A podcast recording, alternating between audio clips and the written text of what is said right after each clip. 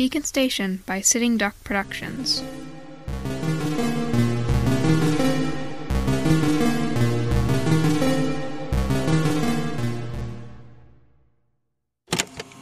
This is the audio log of Dr. Aaron Emerson, rotation 77.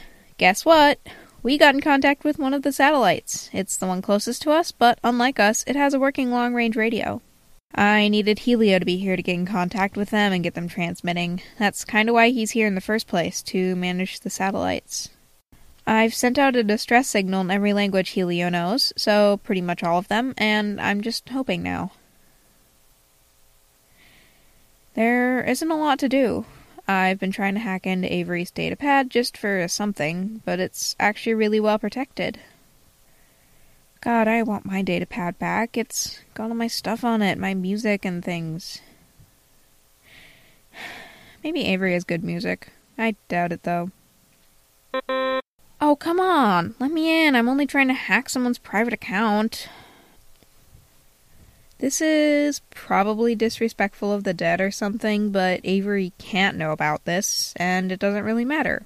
Also, he was kind of a jerk. I've been thinking more about having a funeral, but that sounds hard. I don't know, the closure might do us some good. Helio? Do you want to do a funeral? Oh, yeah, he's napping, running a detailed diagnostic on his systems. Whatever, same difference. Let me in! End the vlog. Audio log of Dr. Aaron Emerson, rotation 78. Still no response to our distress signal. I did break into Avery's datapad. His music taste was terrible. That's about it. I'm still bored. I'm not going to be saying anything else because I don't want to jinx it. Being bored is better than constant disasters. Hey Helio, do you think you could heat up some water for me? Also, do we have any tea left? Awesome, thanks. I knew Commander Dahlia was hiding a stash somewhere. I knew it. Oh, um, end log. This is the audio log of Dr. Aaron Emerson, rotation 80. We're having a funeral. Today was supposed to be more of a celebration, like we did every 20 rotations, but instead, Helio and I are on the bridge talking about our dead crew members. It's the best we can really do. I'm taking a break, going to get more tea. We're running out. I miss them, I really do. As a general rule, I don't like people very much, but they were my friends. They respected me and were kind, and even though they'd all known each other a long time before I joined the crew, I always felt like I was part of them. I miss them. I I should be feeling more.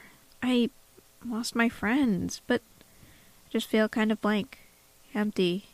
I'm feeling a lot of other things like anxiety and uh anxiety, but when I think about them, nothing, just a vague sense of loneliness. I I still almost can't believe they're gone.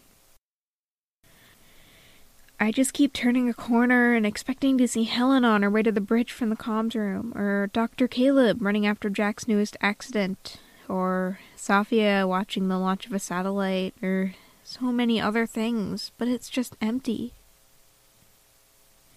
I'm the only human for miles and miles. I guess I'm not just feeling empty, I'm lonely too.